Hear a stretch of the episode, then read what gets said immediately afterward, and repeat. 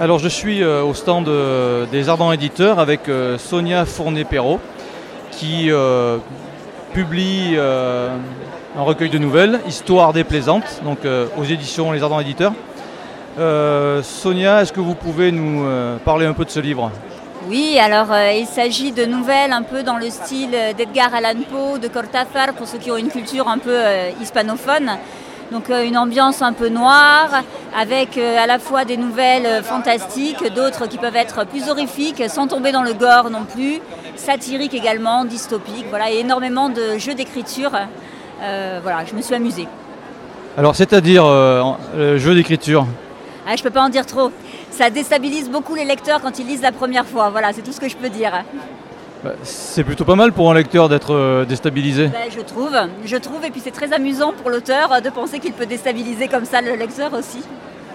Combien y a-t-il de nouvelles? Il y en a neuf.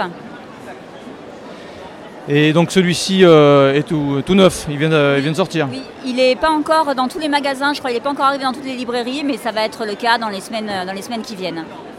Comment se passe cette euh, édition de la Foire du Livre? Ben, extrêmement bien, avec euh, beaucoup plus de monde, je trouve, encore que les autres années. On a eu un vendredi très chargé et encore beaucoup aujourd'hui.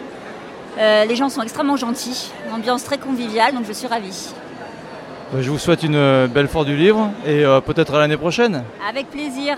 Au revoir. Au revoir.